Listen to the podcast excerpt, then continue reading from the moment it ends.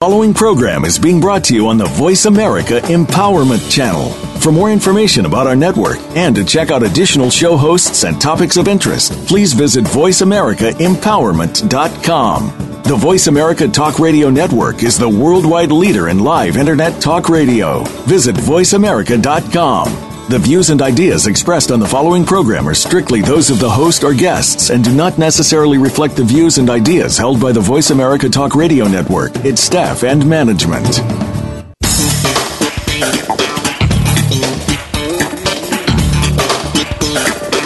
Many voices are more powerful than one. When we share ideas, developments, and power, we can achieve anything. Welcome to DJ and Da Bear, keeping you at the top of your game. Your hosts are Deetta Jones and Richard Dent. Together, they have made a worthy life that includes a family, two businesses, a foundation, and much more. They're ready to help you find your personal success.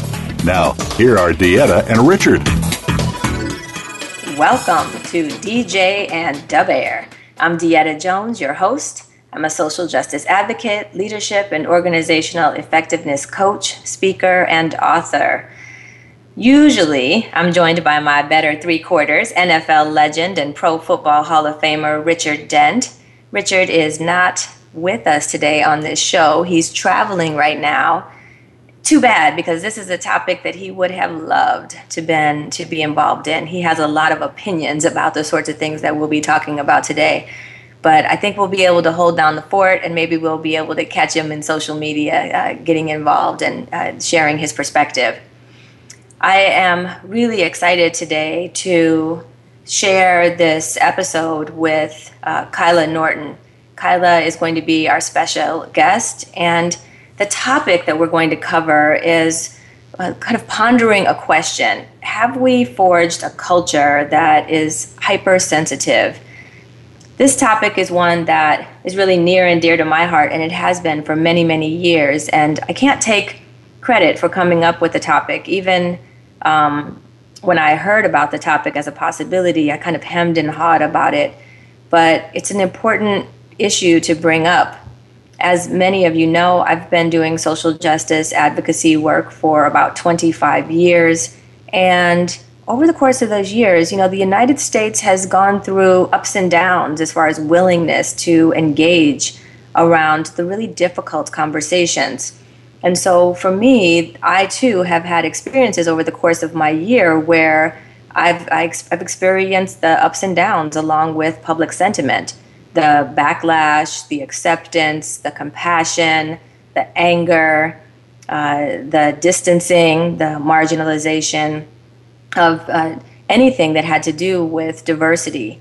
Uh, so to be able to have this conversation today, it is coming full circle in a way. Uh, I remember early in my career being called the diversity police because I was a diversity and social justice advocate and educator, and because I uh, really distanced it, distanced myself from uh, certain types of jokes, from certain types of activities. Now, I'm not saying I'm perfect, and I'm not saying that my voice is the right voice, but I definitely have had the experience of, of really being pushed back against because I had strong beliefs or because I was encouraging people to think about their beliefs and how they express those beliefs. As, as those of you who know me know, and those of you who have listened to the show know, I'm all about ally building, and hopefully we'll get into uh, what that means and, and the importance of ally building as we talk about hypersensitivity and we allow today's discussion to take us through an exploration of the issues of the day, of the intellectual and kind of human opportunities for engagement at multiple levels, and carry us to a place where we can end with some ideas about next steps on a personal level and also um, organizationally, institutionally, systematically, societally. And that's our aspiration for today. It's a lot of ground to cover, but that's what we're going to attempt to do. We're going to attempt to take you along a journey uh, where we begin with one person, one voice, uh, having a conversation with us and sharing a little bit about her perspective. So, with that said, and with that bit of queuing up, I'd like to uh, share a little bit about Kyla. Kyla Norton is an actress with About Face Theater, a theater company that focuses on LGBTQI issues and social justice, and a student at Columbia College in Chicago. She acts, writes scripts, and poetry, and has worked closely with several theater companies in Chicago and Cincinnati. Kyla, who's been acting for more than 10 years, is dedicated to creating and performing art that affects real social change. Welcome, Kyla. Hi, welcome, or thank you.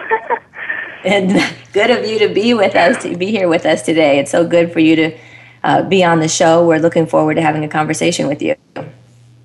Yeah, thank you for having me. So, Kyla, your your bio is pretty impressive, but uh, it also it also leads me to think that you're still relatively young. So, tell us a little bit about, and I mean young as in relative to me, so tell me, tell us a little bit, and tell our listeners a little bit about how you came to be, as you're a college student now, and you're still in college. How you came to be so interested in issues of social justice, and and what opportunities have really been developmentally important for you at this point, you know, up until this point in your life. Sure. So, um, as you said, I'm an actor, a playwright. I write poetry, and I do performance art and whatnot. Um, I graduated from an art school in Cincinnati, Ohio, um, with an arts diploma in drama.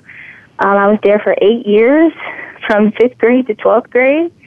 And then I graduated and moved to Chicago to attend Columbia College Chicago, where I am a junior now. Um, I major in acting and I minor in playwriting. Um, since I've been in Chicago, I've worked with a number of theater ensembles, but specifically About Face is the one that does a lot of social justice. There's a lot of social justice connection with that. Um, I got started doing social justice work or kind of thinking about social justice work um, around 2008 when Obama's first campaign rolled around. Um, I remember my first, I think it was like my first year of high school actually when this happened um, MSNBC was always on every night. Me and my dad would sit down and watch it every every night, um, and I just became infatuated with it. I became infatuated with the politics and with how closely related politics is to our daily lives. Um, so throughout high school, I became more and more interested and more and more, um, I guess, um, entrenched in politics and in social justice. Um, I think the first time uh, or maybe the second time, my eyes were really open to the social justice issues in our country and in our world was when I went to this uh, week long volunteer um, volunteer week where we went around Cincinnati and kind of like one of the worst neighborhoods in Cincinnati, and we did a lot of community service. We, you know, we um, we spent days with children at the YMCA or we went to the homeless shelter and they had us go through the entrance process for someone who who needed to go into the shelter and I think that was really eye opening because you really you start to see you start to you you're humbled by yeah. a lot of these things. Um I, I remember that moment specifically because I was near tears because it right. felt like I it, it felt like I was about to enter this shelter, and I think that's what their point was. Um, and I think that was like the first moment I my eyes were really open. I love what you're saying, Kyla. Systemic. Mm-hmm. I love what you're saying about the about the immersion experience. You know how powerful it is to connect your mm-hmm. head and your heart because intellectually you can you can watch the presidential campaign unfold mm-hmm. but to to have an immersive experience where your gut and your heart are connected to what you intellectually are already starting to explore there's nothing like that there's there's no click like that that can ever you know that it, there's nothing more profound i think than that kind of click where everything comes together at that deep level mhm right yeah, so so that was really I think where it really started, and then into college, um, I guess I hit the ground running. I started writing plays more about it. Um, started working closely with theater, kind of merging theater and art into social justice. Um, because I, I don't know what the well there there are plenty of purposes of art, but I think art is definitely that that I think is a strong it's a strong tool for telling stories and telling stories of social justice so that the world can change. So I, so I yeah, love it. That's I really love it. where it started. Well, and the other thing is that you have so many access, right? You have so so, so many access points. People come to mm-hmm. theater, people are moved differently. Maybe in their workplace environment, they don't want to talk about this or that, or in their neighborhood or in their home. But you know, people who are lovers of and appreciators of art are usually people who are um, exploring and willing to explore ideas and explore concepts, and who uh, you know, may be really moved by something that is put into the form of a story where they can find access and that resonates to them. So I, I love, love, love the idea of, of using uh, the arts to convey the messages that are facing us and that, you know, to help to kind of untangle and get people intimately involved in some of the knotty issues that we're wrestling with in our country. So, so Kyla, uh, you know, this week has been a huge week, and uh, this, well, the last couple of weeks, I feel like I just have so much cognitive dissonance between my heart breaking for the nine families in Charleston to literally jumping to my feet with tears rolling down my face watching President Obama sing Amazing Grace off key and awkwardly at uh, Reverend Clementa Pinckney's uh, uh, funeral and, and giving his eulogy. I can't tell you a time that I felt more overwhelmed with the kind of joy and happiness and thankfulness um, as a person, as a person of color, as an American, as a person who's been, you know, waiting for somebody to, you know, in power to really say, I get it. There was nothing that has really moved me as symbolically as powerful as that. So what I'd like to do is to to continue this conversation with all this emotion that I have racing through me um, when we get back from a commercial break. So let's take uh, just a couple of minutes to go to a commercial break. Please visit my website, www.deettajones.com, to check out our latest blog post. Hit us up on Twitter at Deetta M. Jones, at Richard underscore Dent 95. We want to hear from you, so post your thoughts, call in. We'll be right back.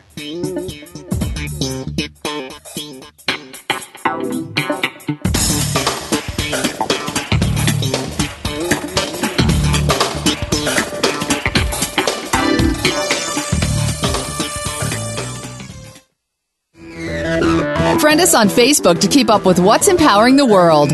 Voice America Empowerment. Richard Dent, a cornerstone of the Bears' overwhelming defense during their Super Bowl run and a 2011 inductee into the Pro Football Hall of Fame, was an eighth round draft pick out of tiny Tennessee State in 1983. The tall and skinny rookie wound up with a brilliant 15 year football career. Dent's fascinating story takes you behind the scenes of one of the fiercest, most dominant defenses in NFL history. Blood, Sweat, and Bears hits hard, just like its Hall of Fame author. Buy it now on Amazon or download it to Kindle. Deetta Jones has been delivering expert guidance through her speaking, consulting, and writing on leadership, management, and cultural diversity for more than 20 years. Her engaging style and infectious laugh combines with mastery of personal effectiveness tools and cutting edge research. She is diplomatic, yet direct, and concept based, yet practical in her approach. If you are looking for a high powered speaker for your next conference, consider Deetta Jones your ace in the hole. Call her at 312 870 9596 or visit her website at deettajones.com. Have you had a chance to check out Voice America's online magazine and blog, Press Pass? If you love our hosts and shows, check out articles that give an even deeper perspective, plus topics about health and fitness, movie reviews, philosophy, business tips and tactics, spirituality, positive thought, current events, and even more about your favorite host. It's just a click away at vapresspass.com. That's vapresspass.com. VA Press Pass by Voice America. All access, all the time. Find out what makes the most successful people tick. Keep listening to the Voice America Empowerment Channel. VoiceAmericaEmpowerment.com.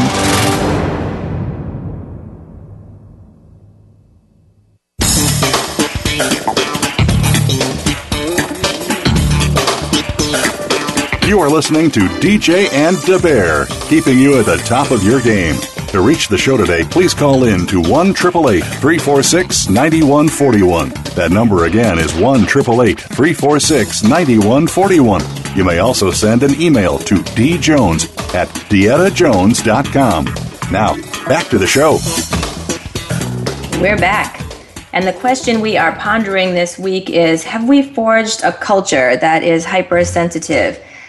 Kyla, we um, have a lot going on lately. A lot, lot, lot going on lately. Everything from the amazing, major, major, major SCOTUS decision last week as far as marriage equality being the law of the land. We have, um, as I mentioned, President Obama really um, you know, taking a stand and being verbal and talking very directly and openly to some of the issues related to race relations that are happening here in this country. We have affordable health care that, you know, where there was, a, again, another major breakthrough decision just last week. And, and, and we also have the presence of you know a lot of opinions we have presidential campaigns coming out of everywhere they're coming out of the woodwork with strong opinions to the left and to the right, and more extreme left and more extreme right. And we have social media where every single person has a voice. And we have the videos, the nonstop videos of, you know, of, of, of black folks getting shot or beaten by police officers, knowing that that's not the only experience that we have, of course, with police officers, but really having much more visibility and access. Kyla, tell us a little bit about you know what you what your take is on you know the way that we're addressing this. Are we hypersensitive? You know wh- what is what is what's going on right now? Can you sum it up or help us get our mind around it as a person who falls more into the millennial category and could probably have a better sense of where some of this activism and energy especially related to social media is coming from? Yeah, sure. So I, I think that we are hypersensitive in a sense that we we kind of let our emotions get the best of us when we're trying to have conversations about race or gender or, or um, sexism and um, things like that. Um, but I will be careful when I say hypersensitive because I think sometimes hypersensitivity can be used in a negative connotation to kind of to be a device against or to support racism and sexism. So I want to be careful when I'm using that word. But I think um, social justice now, in terms of the left, I think sometimes can be there's like this militant policing of language and images that we come across in social media. Um, there's a lot of like calling out culture where somebody will say something on social media and somebody will try and call them out um, because their emotions have got the better of them, but rightfully so because all of these things that you just discussed and talked about are so emotionally charged because they because they affect us so much and they and they hurt our they hurt people in our community. So it makes sense. Um, but I think we're hypersensitive in the way that we are dealing with this. Um, but I think it's a fine line. So I think sometimes we mis- misconstrue what people are trying to say sometimes um, because of these emotions. Um, when it comes to protecting people in your community, of course, this is this is going to be the reaction. Um, but the thing about building allies is I think what's important in these social issues and in our social justice work is, in, is building allies. I think it can be hard to build allies when you are being so, I guess, hypersensitive about things. I think we have to use our activism with tact and we have to yes. say, okay, if somebody has said something and it is, I guess, problematic, we can choose to say calmly, you know, this is problematic, let's talk this out, not calling the person out and shutting down that dialogue that you could have had. I love um, it. So I, I love what you just said. Amen. So, I, I so, so heartily agree with you that you know, you know, I don't even know if hypersensitivity, and I agree with you. The word hypersensitivity is a good way to to try to sum it up if what we're trying to do is kind of you know entice people to have a conversation with us on the other hand people are just sensitive and there's and, and it seems hypersensitive is what if what i'm feeling isn't familiar to you, right? If you don't understand what it feels mm-hmm. like to be oppressed or marginalized or right. hurt in the way that I do, then maybe it looks hypersensitive to you if mm-hmm. I am reacting right. as strongly as I'm reacting.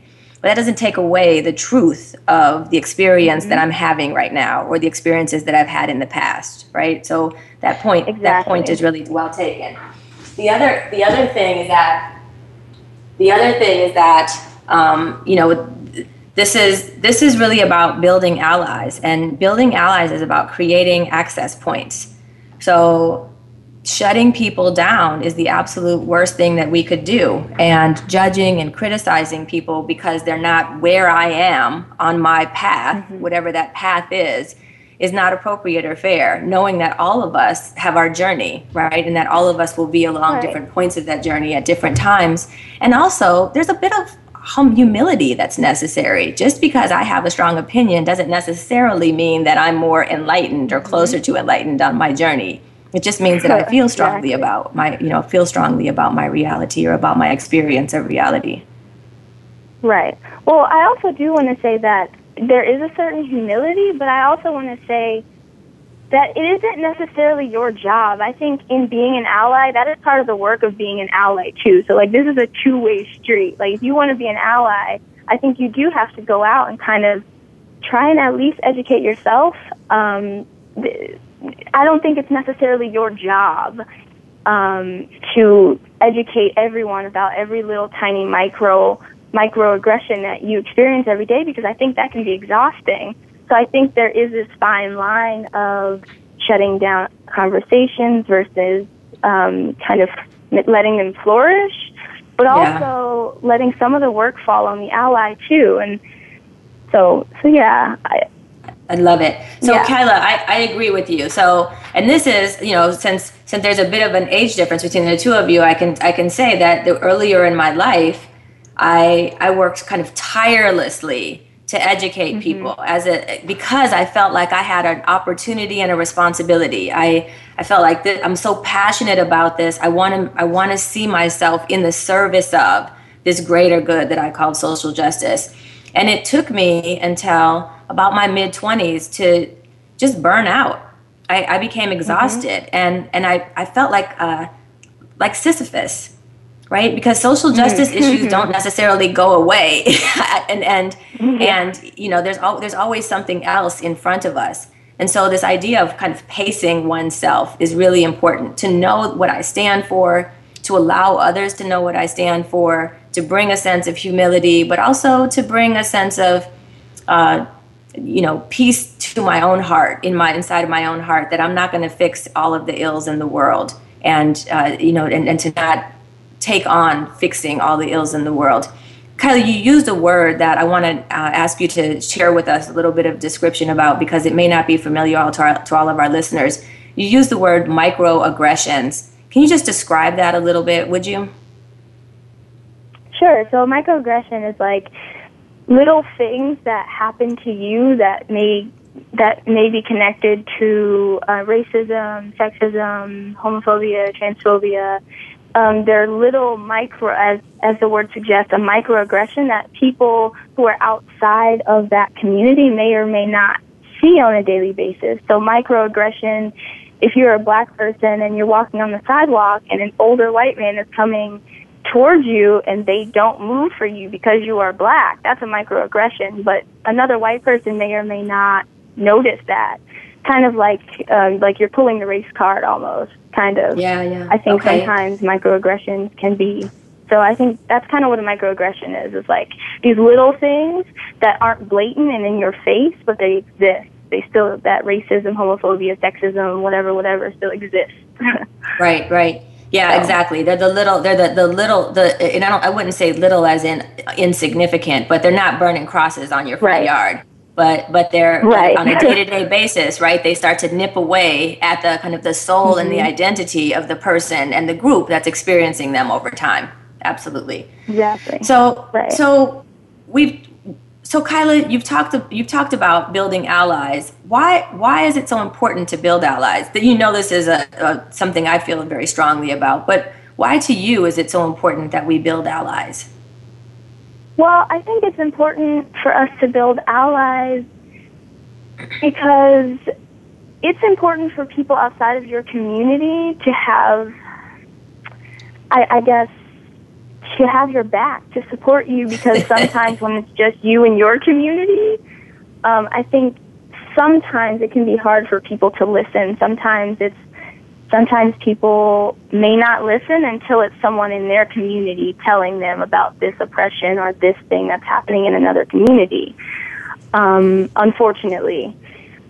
Um, so I think it's really, really, really important to have allies so that you have everyone in your court, I guess, essentially. Um, yep. Working for you and working towards your progression as a community instead of just kind of staying in their lane and and you know living living their quiet nice little life um and right. not and kind of ignoring the things that are happening to you yeah. um i guess so yeah having having allies is very important it I reminds me of that it reminds me of that beautiful poem that I always read. I can't actually remember the author. I'm so embarrassed right now. But it's uh, whenever I go to the Jewish, uh, the Holocaust Memorial Museum in Washington D.C. That beautiful poem that I see over and over. And it was, you know, when they came for the Jews, I, I said nothing. And then when they came mm-hmm. for the gays, I said nothing. And then when they came, because I wasn't mm-hmm. gay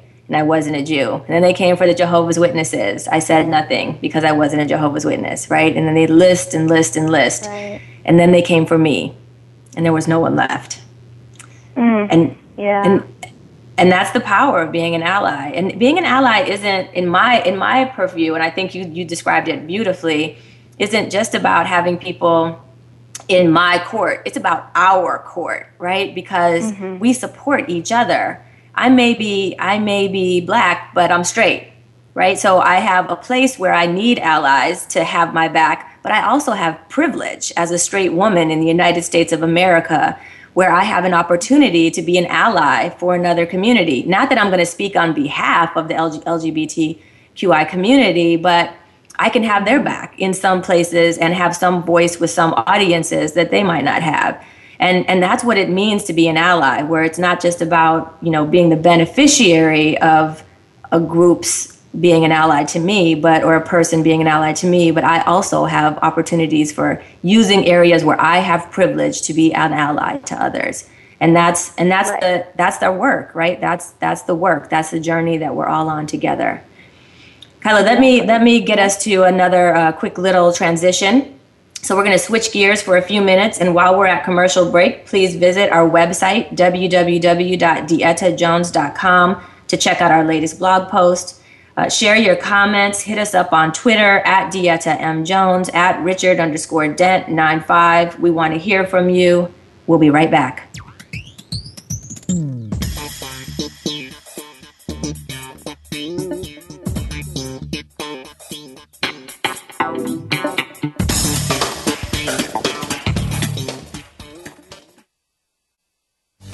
This is the home of the top life coaches, entrepreneurs, and success drivers. The Voice America Empowerment Channel. Richard Dent, a cornerstone of the Bears' overwhelming defense during their Super Bowl run and a 2011 inductee into the Pro Football Hall of Fame, was an eighth round draft pick out of tiny Tennessee State in 1983. The tall and skinny rookie wound up with a brilliant 15 year football career. Dent's fascinating story takes you behind the scenes of one of the fiercest, most dominant defenses in NFL history. Blood, Sweat, and Bears hits hard, just like its Hall of Fame author. Buy it now on Amazon or download it to Kindle. Deetta Jones has been delivering expert guidance through her speaking, consulting, and writing on leadership, management, and cultural diversity for more than 20 years. Her engaging style and infectious laugh combines with mastery of personal effectiveness tools and cutting edge research. She is diplomatic, yet direct and concept based, yet practical in her approach. If you are looking for a high powered speaker for your next conference, consider Deetta Jones your ace in the hole. Call her at 312 870 9596 or visit her website at deettajones.com. We're making it easier to listen to the Voice America Talk Radio Network wherever you go. In addition to listening live, you can check out information about your favorite talk show hosts, discover new talk show personalities, add shows to your list of favorites, and listen to all our show archives on demand. All from your iPhone, Blackberry, or Android. Download it from the Apple App Store, Blackberry App World, or Android Market, and get ready to tune in. The Voice America mobile app, powered by Aircast. Success starts here. VoiceAmericaEmpowerment.com. It's your world.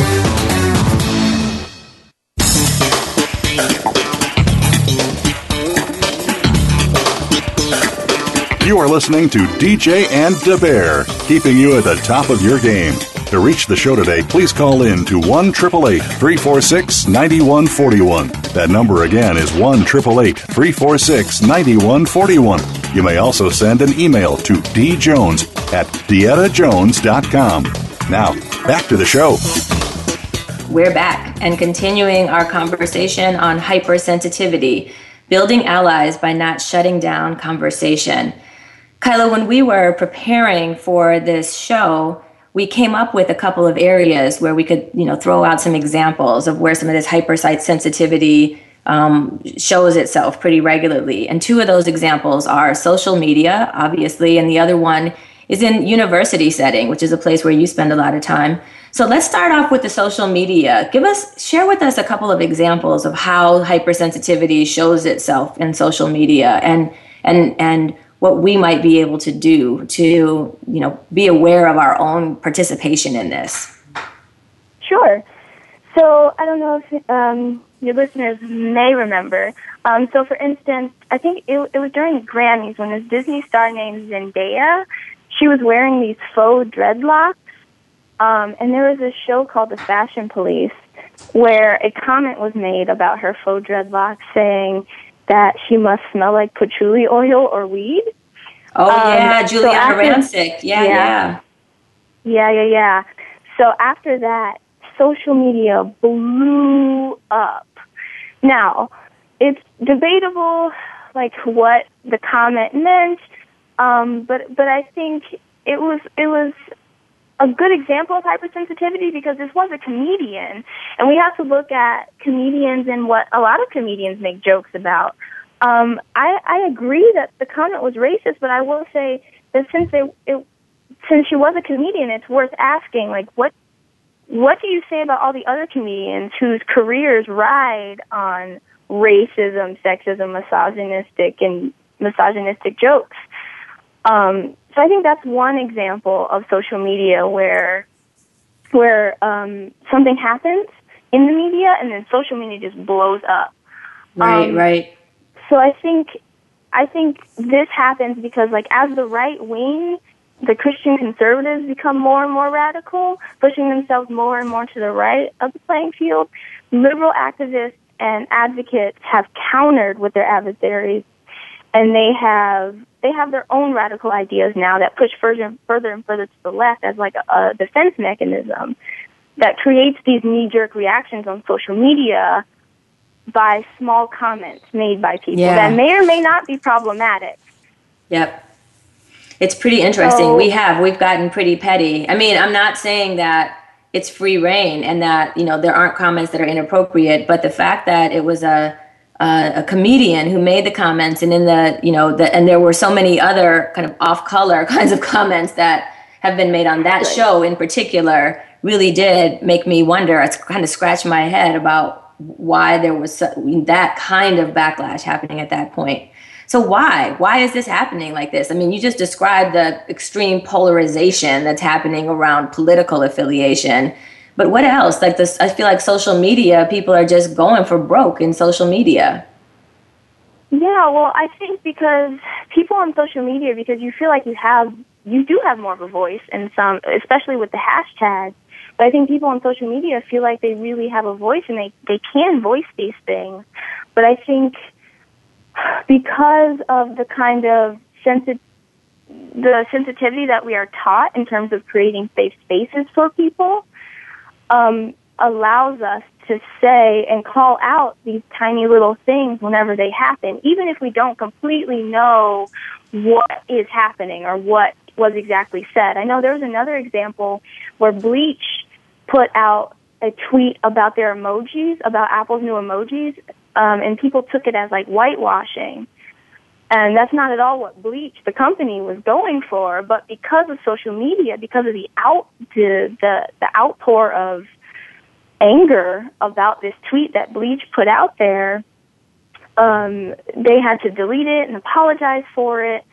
Um, so, so yeah, I think this extreme polar, polarization is because, well, because of the extreme polarization, we have tried to create safe spaces for ourselves to have these conversations. But I think sometimes we pull so far into ourselves and into our communities that we shut everyone else out by calling them out. So I, I feel I feel like I feel like we're losing a real fundamental human uh, responsibility to communicate, right? And social mm-hmm. media is in in all of its uh, in all of its glory. Like there are really good things that happen with social media. I think about how the presidential, you know, election conversations leading to elections all of those things have been changed i mean I, we've had we've seen governments toppled because of social media we and dictators right. toppled because of social media so we i do believe that there is something really powerful about the use of social media but i also believe that people are using it in mass as a substitute for conversation where i have to look you in the mm. eye as a human and read your intentions and and the thing is about you know the thing is about humans we you know most of communication is nonverbal and we lose all of that with social media. You don't have any sense of who i am about what my intentions are. You don't have the context. You don't have any other data points of me. You don't know what my life or mm-hmm. my persona or my character is like. All you know is how accurately i was able to nail a hashtag or you know right. 140 characters. And and who can sum up you know anything eloquently in that many words and really capture these big issues in that many words and i think it's it's making people think that it's optional that talking to people and having real dialogue that is sometimes very difficult is optional. And we're we're losing mm-hmm. the ability to do that. And that's and i think we're becoming even more and more uh, separated uh, because we're not comfortable when we do get together across differences opening up potentially difficult conversations, but conversations that we need to have, conversations that are going to allow us to keep evolving, to continue to to move forward as as a country and as a as a you know as as a shared uh, experience. Sure. Yeah. Exactly. Yeah. Yeah. Yeah. I completely agree. That sort of polarization, not only politically, but but you see it. Yeah, even in social media.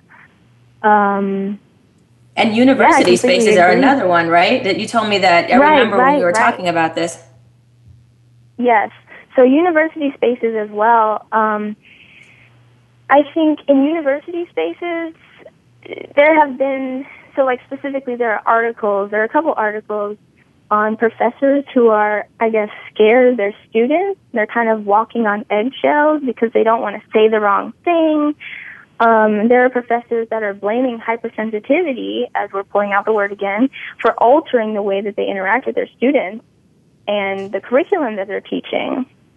Um, so it's interesting to me that these there's like this professor who is blaming their hypersensitivity on their student or like blaming hypersensitivity for the interaction with his students but then on the other ha- on the other hand there are professors saying like, no, that's not that's not completely the case.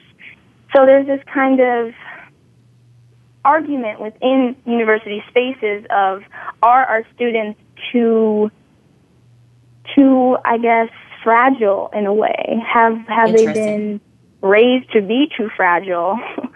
I don't know that that's necessarily the case. Um, but I think that's a lot of what's filtering into this argument of this hypersensitivity within kids on a university in university spaces.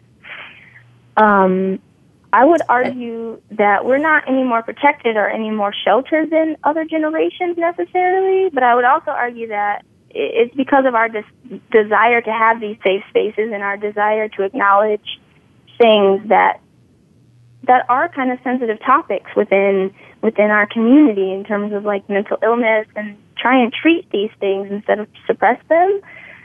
Um, Interesting. Yeah, so I think that's a lot of the, that example of university spaces and how we're interacting with one another and how it's changed.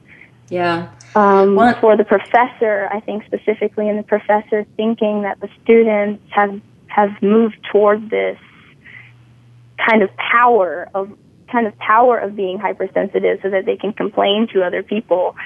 Right. Um, I don't know. It's really interesting. It's kind of the the PC thing, you know, where we where mm-hmm. you know the, the, you know the, the that uh, professors feel like they can't say anything that's not politically correct. The tricky part, the tricky part is that if you can't have knockdown, drag out, heated, you know, difficult conversations that really stretch your brain and your imagination and push you outside of your comfort zone in college, where can you? That's exactly right. the point of going to college, right? Is to immerse yourself mm-hmm. in a variety of expanding experiences, relationships and concepts and you know pushing yourself to find the outer limits of your kind of intellectual and social capacity. And that's the place to do it. And you have to have professors who have the gumption to be there with us and the infrastructure, like a really wonderful student affairs program that can allow for the robust exchange to happen inside the classroom and outside the classroom. But I feel like if you can't do this in a school setting, where can you do it? It does mean that we have to have educators, that means professors and other people on campuses who are ready to step up to the table. And I actually think that this is work that we should be doing far before people get to college. So, you know, my 1st mm-hmm foray into these issues was in college, but now I'm actually working with my son's uh, elementary school to bring social justice conversations to the teachers and hopefully the parents and the children in that realm because these are this is the reality of the world we live in where we need to be able to have dialogue across differences there are a lot of differences that are beautiful and that are you know the fabric of the united states the fabric of the diverse country that you know we've always really treasured how is it that we come together and find an ability to have discussion and dialogue across those differences? Kyla, let me switch right. gears one last time. Go to commercial break, visit our website, www.deettajones.com. Please post your thoughts. We'll be right back.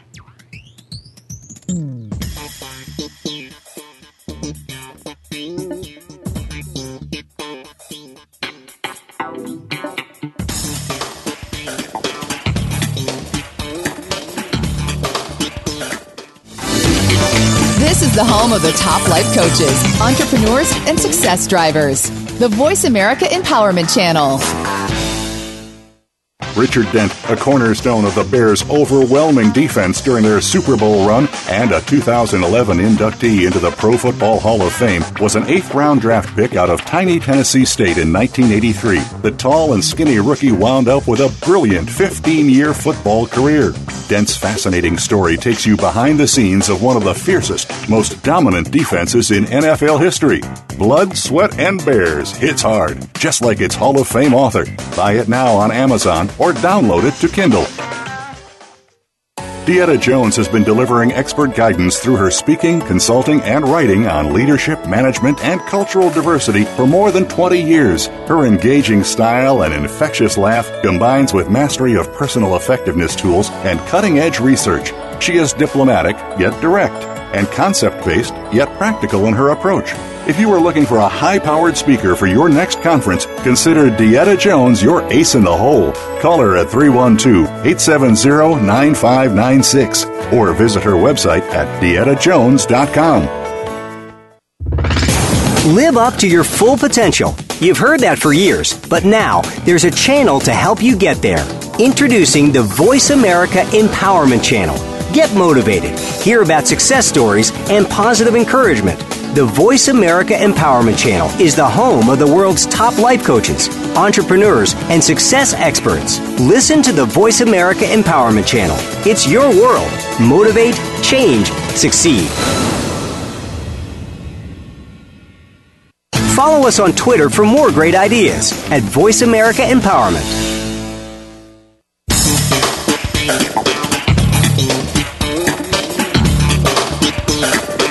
You are listening to DJ and Da Bear, keeping you at the top of your game. To reach the show today, please call in to 1 888 346 9141. That number again is 1 888 346 9141. You may also send an email to djones at deettajones.com. Now, back to the show. We're back and continuing our conversation on hypersensitivity, building allies by not shutting down conversation. So, Kyla, we've talked a lot about, you know, hypersensitivity and social media and safe spaces in the university and uh, building allies and all of that, you know, all the stuff that's happening in the in the world right now and in our world right now in the United States. Let's talk about next steps. What, what do we talk about going forward? So, you know, we've talked about building allies and, and we know that's part of the equation. But what's really in front of us? How do we move on from the victories and the uh, and the experiences of the last few weeks? Well, I'd say we there's a lot of ground to cover. Um, so we have to keep moving forward with, with like the Black Lives Matter movement. But we also, although we've come over a lot of, we've gotten over a lot of obstacles in the last few weeks. Um, there's so much more to overcome, specifically in the LGBTQIA or the queer community after this gay marriage, the SCOTUS decision. I would say that this is the smallest of the issues for the for the listeners wondering what's after gay marriage. This is, I think, the smallest of the issues. There are trans people being killed every day. In fact, every week, even even last week when gay marriage was be, was being celebrated. Uh, the fact that gay marriage and um, that gay marriage and visibility only help people who have safe spaces to go to. The rate of LGBTQIA or queer kids who are living on the street because they got kicked out, this number is alarming. They often live in dangerous areas that that are violent and then it just kind of continues the cycle of violence because they are in the queer community. So these intersections of race, gender, and sexuality is something that we have to think about. Pride right now is mainly helping cisgender white gay men and women, which is why it, there's so much work to be done specifically after gay marriage, specifically after that. Um, but even in Black Lives Matter and in the black community, we have to put all these together. Um, so the history of the queer community is being kind of replayed right now, where trans and gender nonconforming people are the ones who have fought fought tirelessly and shed blood, just like in the Stonewall riots. That was that's what that was um, to help everyone in the community, only to be left in the dust by the same people who they helped.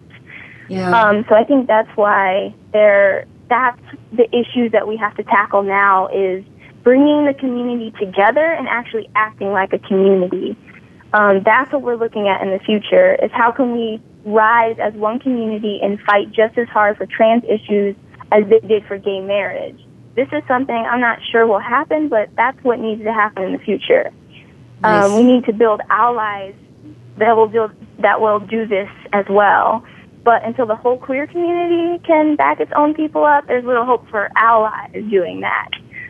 Um, well, it's tricky. I mean, in the black community.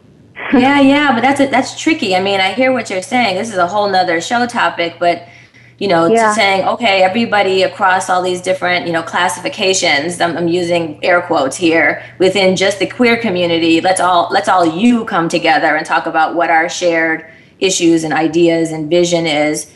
And, and then from there, we can figure out how to build allies. That, that exact same conversation exists across in every disenfranchised community, right? So women have right. the same issue, and, the, and and black folks have the same issue, and you know, then on and on and on. The disabilities community, it, it's it's really really tough, and I think the reason why it's so, so tough is because uh, th- this issue of internalized oppression. And again, I know this is a whole nother mm-hmm. show topic, but it's really tough when people have already and always been disenfranchised to try to get them to look out for someone else when they feel like they're just still trying to get their own voice heard um, and and also understand that they're working in you know inside of a power structure that doesn't always um, you know that that has been that has been kind of ruthless in a lot of ways and where there's a lot of feel Right. fear associated Right. with taking risk and speaking up let alone speaking out and reaching across. It's just not the way that power works. I hear you though and i appreciate you saying it and i appreciate that you're tying back together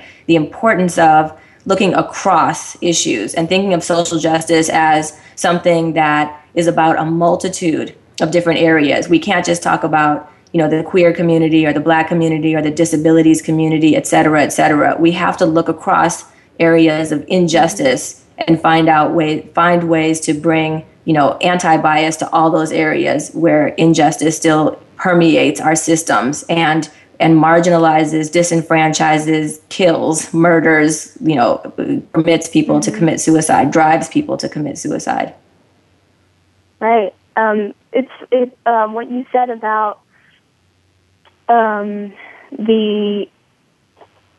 Oh, right, right, right. What you said about people working under the system, I think that's the other question that we have to ask is how do we affect real change within the system that we are operating?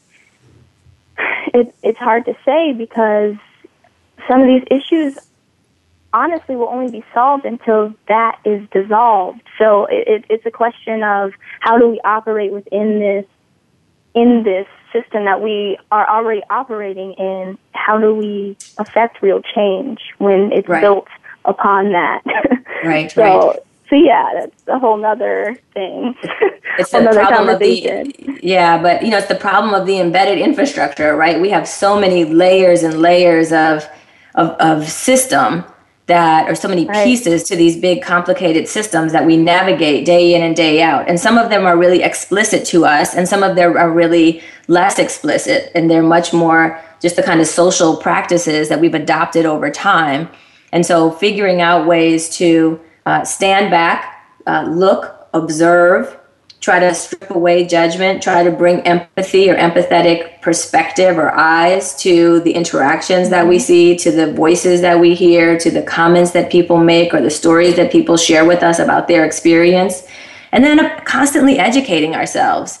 Um, you know, all of us, reg- reg- regardless of what side of the continuum you're on, if you are a liberal or a conservative or gay or straight or black or white or have, you know, disabilities community or or you know or, or, or, or whatever whatever your stance is whatever your perspective is whatever your life experience is we are all being educated hopefully and we all see ourselves as deeply committed to to learning and to growing and to listening and to becoming right. that's our right. And it's a- until it's a we journey. open dialogue, then yeah. I think I have to tell you, Kyla, one of the things that I, I'm going to be involved in that I'm really excited about, and it's something that I was involved in, I think about 25 years ago, maybe maybe closer to 22, is something called the Multicultural Community Retreat that's happening in Fort Collins, Colorado in September. Hmm. I used to live in Fort Collins, and the city is sponsoring a multicultural community retreat, which we did back then as well where we bring together citizens from the community to have conversations about the exactly the same things that we're talking about right here. All sorts of citizens, regular old citizens coming together, regardless of their um, ethnic or racial background, their position in the city, their their job, a title. Everybody just coming together. About 100, maybe 150 of us, spending a couple of days in a retreat setting, just practicing having dialogue and listening to each other in with compassion without judgment, without blaming, without shaming, in an opportunity to really practice learning with and from each other. And then also articulating who do we want to become, right? Who do we want to mm-hmm. become? And I'm going to put that out there and I'm going to wish it into the universe that more and more places really pick up on this idea of getting together within our communities and having a voice and practicing dialogue and practicing envisioning who we want to be together. We do not have to be reactive. We can actually say what we want and then we can make it happen. And I, I, I wish that for all of us. And for you listeners, I hope that you take that to heart and you start having conversations, even if it's just under your own roof in your own home. Kyla, thank you. This has been awesome. I get so worked up. I probably took more of the floor than I should have, but thank you so much. It's just been an honor and a privilege. And um, for all our listeners, until next week, keep finding ways to make a dent in pursuit of your dreams, to serve your community, to make our world better.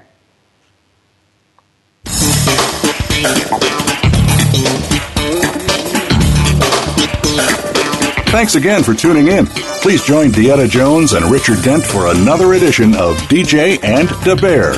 We'll be back next Monday afternoon at 2 p.m. Pacific Time and 5 p.m. Eastern Time on the Voice America Empowerment Channel. Have a terrific week.